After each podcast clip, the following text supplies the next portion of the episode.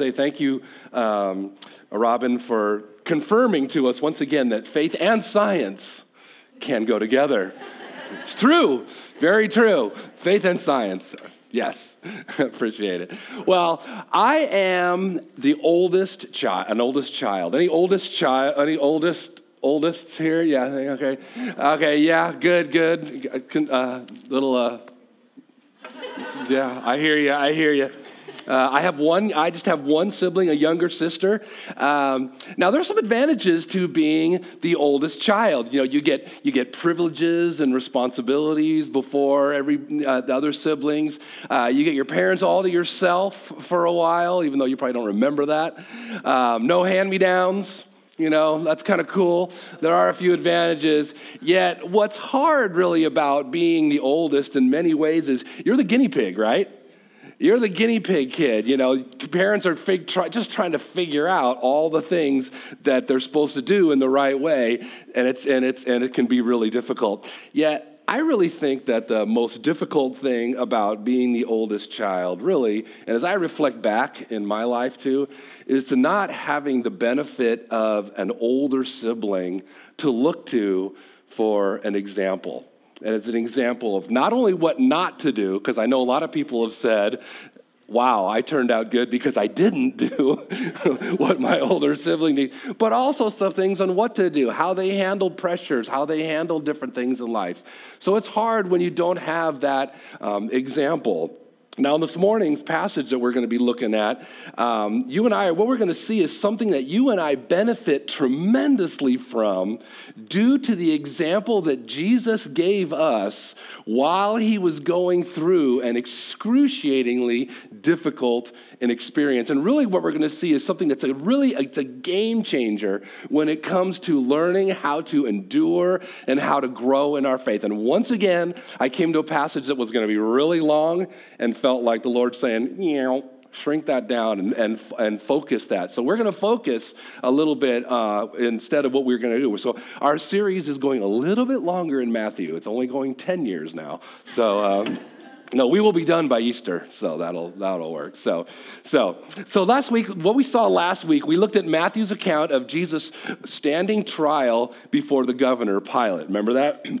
Now, he was standing there and trumped up charges that he had slandered or that he had insulted God. And we saw that persuaded by the crowd and by, by mean by the religious leaders, the crowd was demanding the death of Jesus and the release of Barabbas. Okay, this freedom fighter, Barabbas. Now, in order to appease the crowd and the religious leaders, and against, remember, against his wife's better judgment, uh, why was her, she had a some little had some problems and she was being disturbed. So against his better judgment, he goes ahead and uh, goes with what the crowd uh, wants to do here, and he and what he does, he gives in to their uh, wishes. Now. This judicial process is over. This is where we are now. The whole judicial process is over, and it's time for the sentence to be carried out. So let's pick up the story in Matthew chapter 7, verse 27. Okay? Then the soldiers of the governor took Jesus into the governor's headquarters, and they gathered the whole battalion before him. And they stripped him and put a scarlet robe on him and twisted together a crown of thorns. And they put it on his head and they put a reed in his right hand. And kneeling before him, they mocked him, saying, Hail, King of the Jews! And they spit on him and they took the reed and struck him on the head. And when they had mocked him, they stripped him of his robe and put on his own clothes on him and led him away to crucify him. Now, remember, we've already seen that Jesus was, remember, he was physically abused and he was mocked and all that by the religious leaders during that initial trial that he had with them. Now that the Roman trial is over, the governor's soldiers take over where they left off. And they do the same, yet even with much, a much greater degree. Now, you got to understand here, there's the scene here, I want you to picture in your head possibly what this looked like is picture possibly up to 600 Roman soldiers at the, major, at the main headquarters here, surrounding Jesus and unleashing their, their anger and their brutality and their cruel, violent mockery at him. Just kind of imagine, put yourself in that scene for a second. Remember, I mean, this is the Son of God. You know, why is he allowing this? When we talked about this last week. Why is he allowing himself to just be mocked like this? Because remember, back, back in the Garden of Gethsemane, remember when they came to arrest Jesus, the crowds came, and one of Jesus' disciples, when they came, approached, whacked off the, the high priest servant's ear. Remember that happened? And, and Jesus says, Put that away, put that away. And not in Matthew's gospel, but one of the other, other gospels, what he says to him, is says, Hey, you don't need to do that. You know what I could do? I could actually appeal to my Father right now, and he would send tens of thousands of angels and just destroy all these guys. That, you don't need a sword. You know, so he could have done that. This is still his ability to be able to do it. So he's taking this scourging and he's taking this stuff. So once again, on your little notes that I, I handed out there, if you want to fill out the paper, if you need one, uh, raise your hand. Elias can get you one of those in the back if you need a sheet. It says, so, number one here, like we saw last week, the point is Jesus went through this, taking upon himself the punishment we deserved for our sin and rebellion in order that a holy God would see us as righteous. We talked about this last week. This is why, and I, th- I wanted to say that because we got to remember why he's enduring this. There's a very good reason that he's doing this, okay? so that God could see us as righteous. He knew this was part of the deal. I think sometimes we think about, we think, oh, Jesus, oh, yeah, remember, he was partly God, so he was probably, it wasn't that hard for him. No, remember, he was 100% human. He was not partly God, he was 100% God, 100% human. So, all the emotions, all the difficulties, all the things that we would have experienced during that time, he experienced it as well. We now look at how Matthew, he's now going to go on to describe the details surrounding Jesus' crucifixion. Like I said, we're not going to get through it all today. We're just going to look at the beginning part. So let's look at verse 32. It says, As they went out, they found a man of Cyrene, Simon by name. They compelled this man to carry his cross. And when they came to a place called Golgotha, which means place of the skull, they offered him wine to drink and mixed it with gall. But when he tasted it, he would not drink it. And when they had crucified him, they divided his garments among them by casting lots. Then they sat down and kept watch over him there. And over his head they put a charge against him, which read, This is, the, this is Jesus, the King of the Jews. Then two robbers were crucified with him, one on his right and one on the left. Now, typically the condemned person would normally carry the crossbeam of the cross with them to the crucifixion site yet most likely because of the beating that jesus had gone through and all that he all that physical abuse he had taken by that. Member he was in this guard the headquarters of the guard. So could you imagine especially here's a guy who's claiming that people are calling him he's king better than Caesar, above Caesar. Can you imagine how these guards must have been relentless on him? No wonder he could not carry his cross out there. So they commandeer this guy named Simon to take it with him. Next, we see um, Jesus refuses this drink, okay? This drink. People really don't know exactly what it was all about. Most likely, it was meant to ease or dull the pain uh, about what, what, from what Jesus was about to experience it. Um, yet he refuses. He does it, he tastes it, and he realizes, wait, wait, I don't want to do that. I, I think a lot of people think that he was doing this because he knew what was coming and he wanted to have his faculties all intact for what was coming up. That's a tough, that, once again, remember being completely human? Thinking, oh, I'd like to dull this pain a little bit because I know what's coming. He's like, no, I, I, know, I know the big picture here. I know the big picture. I want to experience this to its full extent. Yeah, here's for me when I was reading this, and I think this is why I end up shortening what I initially planned on talking about. I think what stands out to me in these verses is really Matthew's very brief description of the actual crucifixion. Mean, you think about it, very little is actually said about the scourging that he goes through, the process of the crucifixion. I mean, typically when, when I think, especially when I think of the crucifixion, I go to, I go to Mel Gibson. Right? I think about I think I think about that powerful movie that moved so many of us when we saw that. I know it moved me to tears. And we think about that as being, and so we think, yeah, when we think of the crucifixion, that's what we think about. But Matthew doesn't go there. He doesn't really go, he doesn't really go there at all. He just, it's just a quick mention, and they take him out to crucify him. Interesting. what Matt, number two on your notes, what Matthew seems to want to emphasize, at least to me here, along with in the remaining verses we're going to look at this morning, is not so much the physical abuse that Jesus endure, endures, which is significant. It is significant, but the amount of mockery and ridicule he endures. That seems to be the emphasis of Matthew here. And let's, and let's look at this. Let's just kind of look at how this all plays out here. First, we see, number three, the soldiers.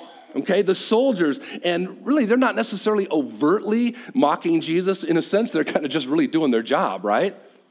But really, their complete, number three, insensitivity to his suffering is a mockery and an insult of the reality of who he truly is. They're like, whatever, we're going to do what we normally do.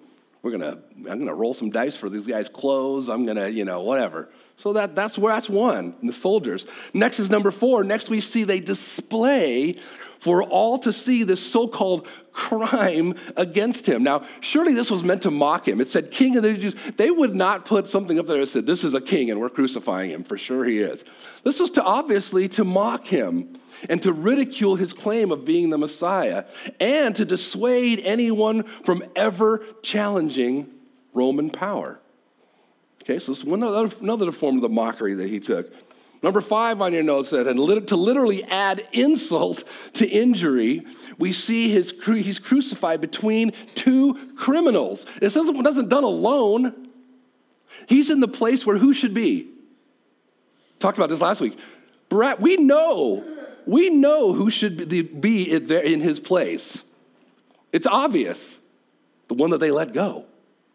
The guy that was in charge of that whole insurrection that happened. It's amazing. The God of the universe is splayed out with common criminals for all to see. What a picture. What an incredible picture that is. Yet that's not the end of the mockery and ridicule. You look at ridicule. Look at verses 39 and 40. He says, And those who passed by derided him, wagging their heads and saying, You who would destroy the temple and rebuild it in three days, save yourself.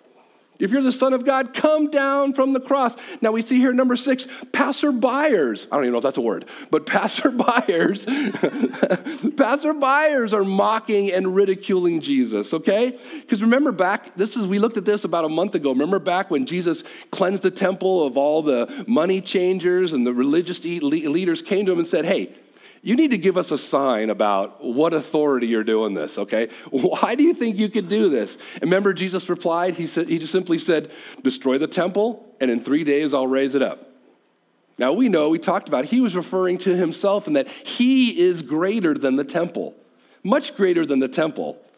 So he was referring to himself that after he dies, he will be raised again in three days. Yet they misinterpreted his words as to meaning that he was going to actually destroy the actual temple. This is why they're mocking him. I mean, if you, if you could supposedly rebuild this magnificent temple in three days, and if you really are the Son of God, then come on down. Can you just, can you just hear it? Come on down. You, you, you said it. Come on. I love that, that line in the song that you say, um, I hear my mocking voice. I never know, you know, I never noticed that line in the song. I asked Robin to sing that song this morning, but I never noticed that long, that, that line. Behold, I hear, not the crowd, my mocking voice. So before we get too high and mighty ever, we would have done the same thing. That's what this is telling us. We would have done the same thing. That's a sinful nature. We would have done the very same thing. So this is what he's dealing with here. Picture it group after group person after person hurling insults and mocking him and ridiculing Jesus. First at this the headquarters with all these Roman soldiers and then in front of everybody where he's totally vulnerably hanging, most likely naked, in front of everybody, getting all this. And he's in, on top of that, he's in excruciating pain. You guys, this was the ultimate in public shaming. It was the ultimate public shaming. And that's what it was meant to do. It was meant to do this. shame is a brutal thing, isn't it? Shame is brutal. It is an absolutely terrible feeling. I was going to say, has anybody ever felt shame before? I realized, whoa, whoa, take out the ha- take out has anybody. We've all felt shame. What it's like to feel shame. It's because shame is terrible because it causes a person to feel that there's something wrong with us. What's wrong with me? Shame is, feeling is feelings and thoughts that we're somehow wrong, we're defective, we're inadequate, we're not good enough, we're not strong enough. That's what shame does to us. And that's what was the intended outcome of public crucifixion. And Jesus, in the most powerful way, experienced the full force of public shaming. I want you to listen to what John Piper has to say about this concerning the shame that Jesus endured. Listen to what he says. Shame was stripping away every earthly support that Jesus had. His friends gave way in shaming abandonment. His reputation gave way in shaming mockery. His decency gave way in shaming nakedness. His comfort gave way in shaming torture. His glorious dignity gave way to the utterly undignified, degrading reflexes of grunting and groaning and screeching. Wow. Wow. Yet notice the religious leaders. It's interesting what they have to say here. The religious leaders and the criminals, they boast that if Jesus came down from the cross, they would believe. Do you think that's true? Think if Jesus, Jesus all of a sudden went, okay, let's come on. You think they would have believed? I don't. I don't think they would. I doubt they really would. Because Jesus had already performed many incredible miracles, including what? Raising people from the dead. He had already showed what he could do. But number eight, the truth is they wanted faith on their own terms. They wanted faith on their own terms, yet the reality is that faith on our own terms isn't faith at all. It's just not. The writer of the book of Hebrews tells us what true faith is. He says, Now faith is the assurance of things hoped for and the conviction of things not seen. Number nine on your notes the, tr- the true faith is ultimately putting our hope not in what we can see or even completely understand, but believing that everything God, and this is an important word, that God has promised, that is ultimately for our good, for our glory, and according to his will, will happen. What? Oh, yeah, that's not good.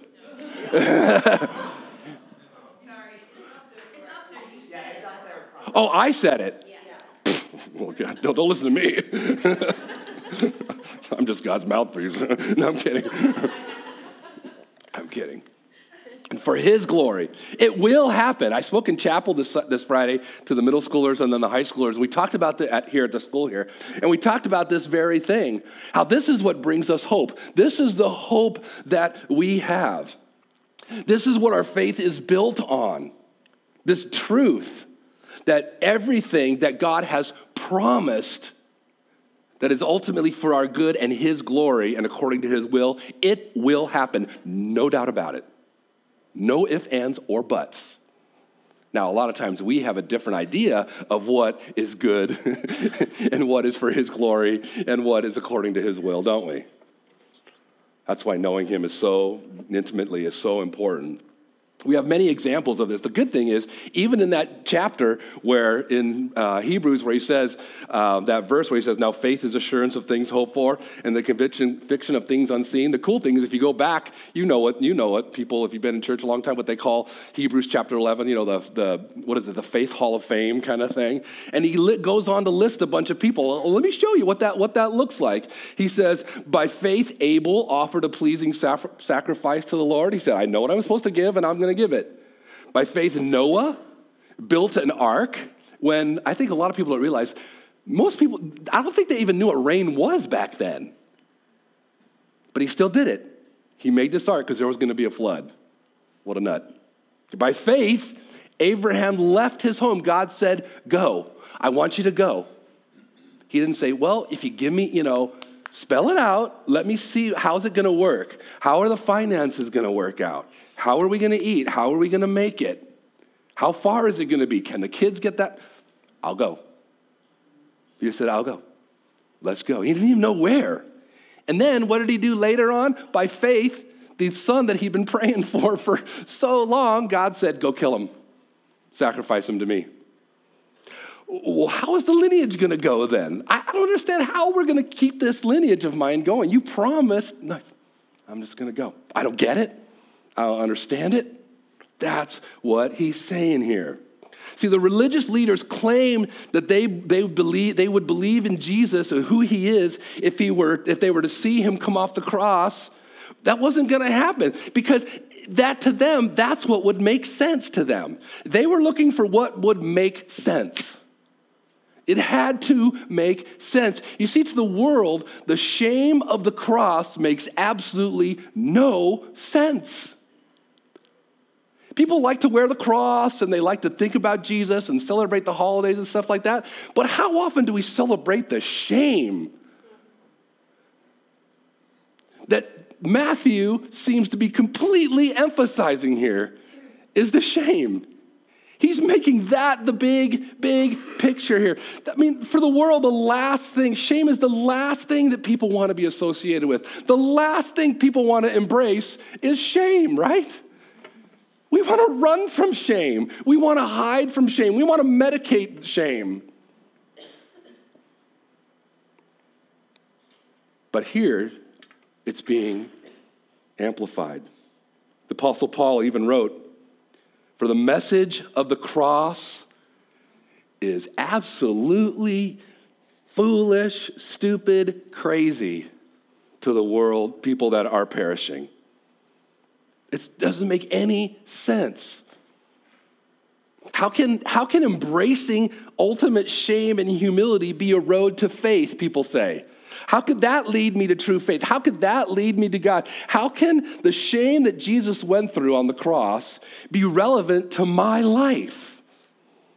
I think we even think that sometimes, but the world especially. How could that be relevant to me? What does it have to do with having faith in God? What does the shame part have to? Okay, I get that he had to be sacrificed and killed, and that's shameful, but what about this emphasis on shame? Why? Number 10, the reality is that Jesus exemplified for us what genuine faith is by enduring the shame on the cross. See, Jesus is giving an example of what faith is. He's our, for lack of a better term, our older sibling here that gives us an example of what it means to have faith, of how important shame is, and how important the shame that he took on is.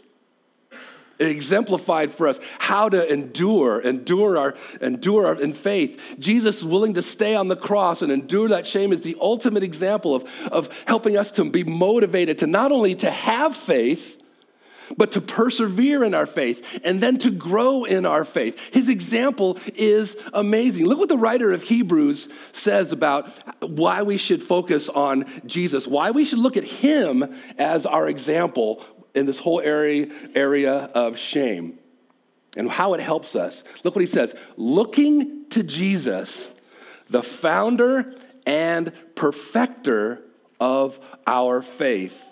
For who the joy that was set before him endured the cross. Look at what does he say?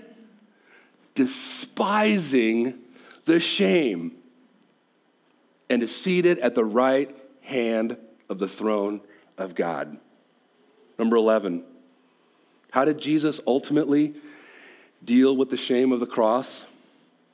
Paul says that he despised it, or quite literally, made little of it. He didn't allow it to distract him from being faithful to the mission his father had given him. And this is so important the unspeakable joy that doing so would ultimately bring. What an example. He was willing to just, I never understood why he would despise it. He despised it. That, that literally means he makes little, little of it. It wasn't something he was going to give a lot of attention to, he wasn't going to allow it to be a distraction. This isn't why I'm here. I'm here to overcome this. This is just a small distraction. what, all that we just went through, that's a small distraction? He wasn't going to allow it to be. He knew what his mission was, he knew what it meant to be obedient. And he was going to do everything, and he was not going to let that deter him at all. So, how do we then? How do we endure and grow in our faith? I mean, how do we as followers of Jesus, keep from being distracted by the pressures of life, the, the stuff that's coming at us all the time, just like a oncoming traffic. How do we do that? Ultimately, it's by looking to, by focusing on, by fixing our eyes and our thoughts on Jesus. Now, yo, you're thinking, oh, that sounds very good in Sunday school, Rob. But it's true because how often do we get the difficulties and the distractions come at us, and, the, and we definitely, if not the last thing we do, is not think about, the last thing we do is think about Jesus a lot of time, right? Or the truth of who I am. When I start to feel guilt, when I start to feel shame, my first knee jerk reaction is usually to figure a way to get out of that shame. I don't know about you or to medicate that shame by whatever means. Usually for me, it's like, gotta distract myself. Gotta, okay, gotta, yeah, whatever. But the lesson that we're getting here is that the shame was an amazing thing for Jesus that he didn't so it was for it was such a huge thing but he didn't let it. He focused on his mission. When we are feeling shame, we need to focus on the truth of who we are in Jesus. Who am I in Christ? How does he see me? I know how I see me, I know how other people see me, but how does he see me? He did not let the shame distract him from doing what the Father, from being obedient to what God wanted, who God wanted him to be, and what God wanted him to do. Paul goes on to say in that verse, I read only the first verse in 1 Corinthians, um, talking about faith, what faith is. He says, But to us who are being saved, it's foolishness to the world. The cross is, I mean. But look what it to us who are being saved, it's the what of God? Power of God. You see, the soldiers, the crowd, the religious leaders, the passerbyers, the criminals, um, to them being, being crucified, to them and to many people today, they see what Jesus was portraying on the cross as a picture of weakness, not power. Look what they were able to do to him. We endured. Number 12 on your notes, though. The truth is, though, that the power of the cross is displayed, believe it or not, in the shame of the cross. The power of the cross is displayed in the shame of the cross. It's Jesus' willingness. I read one, one, one commentator I read say, probably the greatest miracle that Jesus ever performed was staying on the cross. I'd never heard that before. I thought, wow, so true, was staying on the cross. You see, it's Jesus' willingness to stay on that cross and endure the shame while there that gives those of us who have put our complete faith in him gives us the power to overcome our sin, to overcome our fear, to overcome our fear, our guilt, to overcome our, our shame. And it gives us the courage to, like we talked about last week, allow God to do whatever it takes to have faith in Him and to make us holy. Whatever it takes, God. It's because He was able to endure the shame. He, wanted, he said, I'm not going to let that sidetrack me, the shame. Wow. I think we forget about how powerful that shame, that shaming must have been. It's not about, see, it's not about mustering up the strength to grow in our faith. I don't know about you, but I'm tempted now. I gotta, I gotta work harder. I gotta do this. I gotta stop doing this and I gotta start doing that to some extent is okay. But it's not about pulling ourselves up by our bootstraps. It's about allowing ourselves, get this, to be weak so that we can fully experience the power of the cross. Doesn't that just go against everything inside you? It does me. I allow myself to be weak. Jesus allowed himself to look and appear weak. I need to be able to say, I need to just let go of my desires, what I think is best, so I can experience fully the power of the cross, like we're going to look at next week the, the power of the cross. Remember the mighty apostle, remember big Apostle Paul? I'm, you know, the, the guy to look to. 2 Corinthians 12. For when I am weak, then I am strong. When I am weak, then I am strong. You know what my, my last sentence in my notes here on my th- are, are on my sermon here? Thank you, God, for the shame of the cross. Thank you for the shame of the cross. Let's get a little practical here. Let me ask you a couple questions. This is your time to participate. I know it's kind of a. Let me ask you this, and I'd like some responses. How might meditating, first question here is that, yeah, how might meditating or reflecting on Jesus enduring all that shame on the cross help us to uh, grow and persevere in our life? Because I think we all have been taught, let's look, look to Jesus.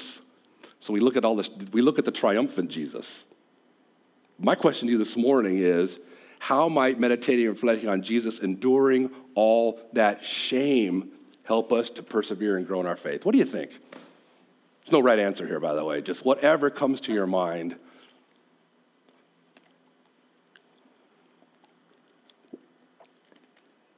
Yes, Michelle. Hmm. Totally. Yeah, that's a great one, Michelle. Knowing that Jesus went through it, he knows, but he felt the shame. Yeah, definitely. I know for me, one of the things that came to my mind right away was that verse that talked about before the joy set before him. Um, I know for me, I think what will help me after this is reminding myself that, that the joy of, there's joy in obedience even through the suffering that it brings. There's joy. Remember, it said the joy set before him. He knew that he was going to be sitting at the right hand of God, and there's no greater joy than being obedient to God, even when it just seems like this is crazy what I'm going through. So that one's for me. Just kind of helped me realize, wow, there's going to be joy at the end of this road as I'm obedient. Anybody else? Can you think of anything else? Yep. It passes. It yeah. It's not forever. Could be for the moment, or it could be just for our life, but it is what going to be over. Yeah, good, good. Yeah.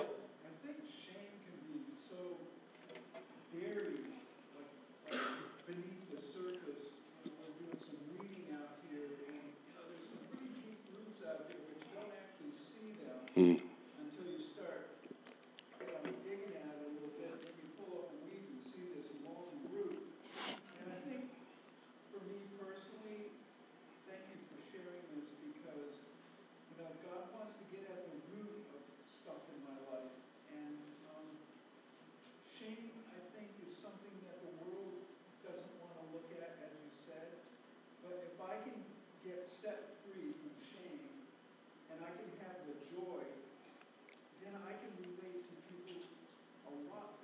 Mm-hmm. Yeah.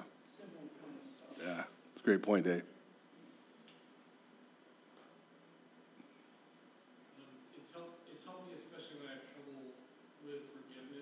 Mm.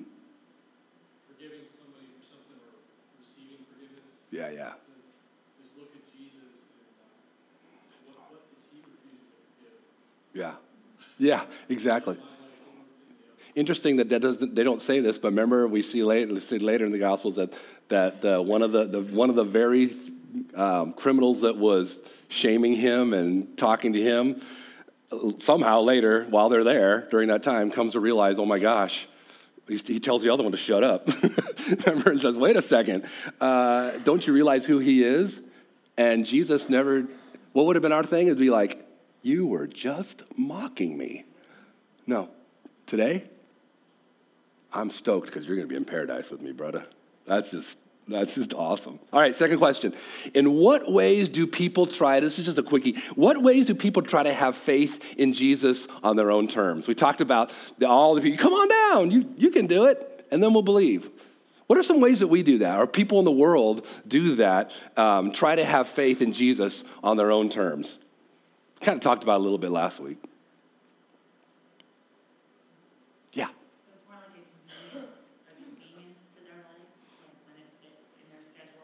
Exactly. Kind of like insurance salesman, insurance agent, Jesus, like we talked about last week. Yeah.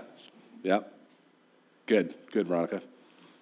Anybody else? What are some ways that people try to have faith in Jesus on their own terms?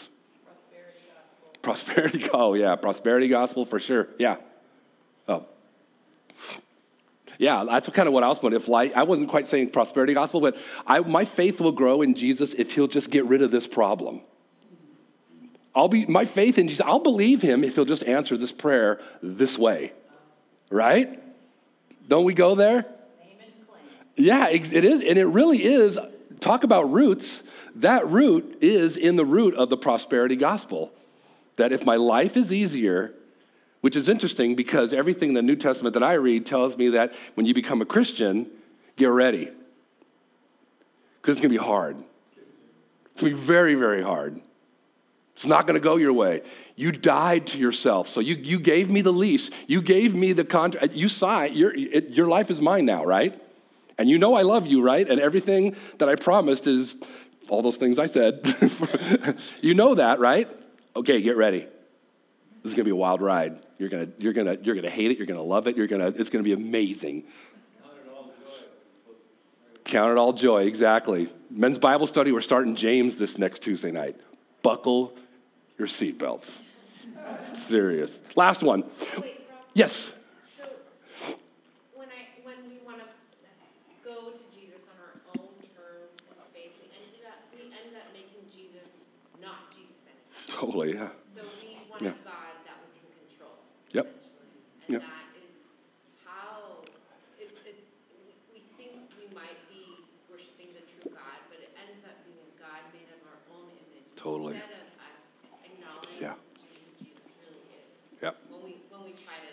Yeah. Yeah. Because, of course, God's American. Yeah. He's Republican.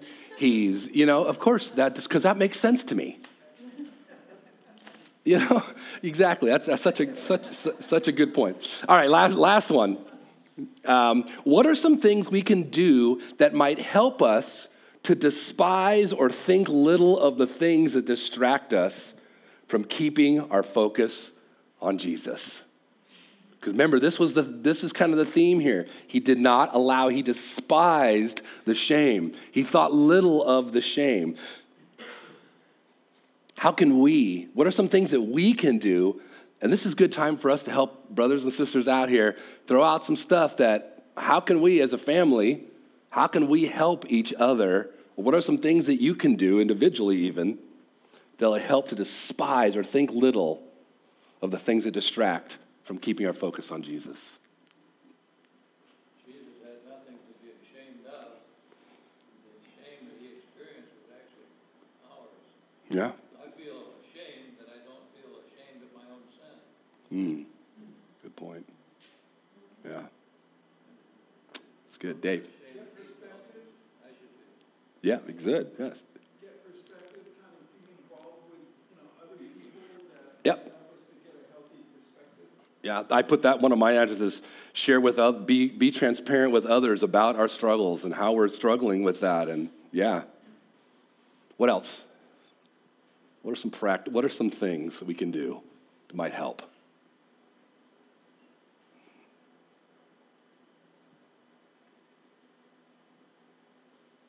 Yep.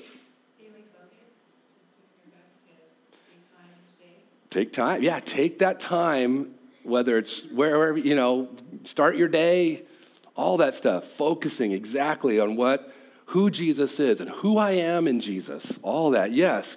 Um, I, other one I put down is ask God to reveal to me the distractions and for the strength to overcome them. Because I think a lot of times we don't even realize what we're being distracted by, right? I think we think that, okay, I'm doing things that I should be doing, but the reality is what's happening is the enemy has, okay, I'm just going to keep you in the dark on that one. You don't realize that that is distracting. So that's one I know for me is maybe just, just coming to God, say, help me to see the distractions. Help me to see what is in the way, even if it's just a speed bump. help me to see what's in the way of keeping my focus on Jesus and focused on how God sees me. Yeah, Paul. Yes, yes. Thoughts. Yep. Yep. So easy to do that. So easy to do that. Yeah, great point. Become critical of others. All right, well, let's pray. Oh, Father God, thank you for your goodness once again and your faithfulness. God, this the fact that you allowed your son, we didn't even talk about what this, pers- what this perspective might have been for you, because it's not there, but I can't even imagine sending your son to be shamed and humiliated like that because you wanted to have a relationship with us. You wanted to be able to have a relationship where you could see us as righteous and holy.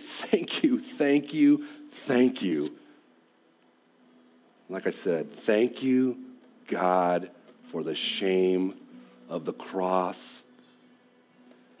May we be able to embrace the power that comes from that because of what Jesus did and how he overcame, for the joy set before him in doing his Father's will. That's our prayer. Help us, God, in Christ's name. Amen.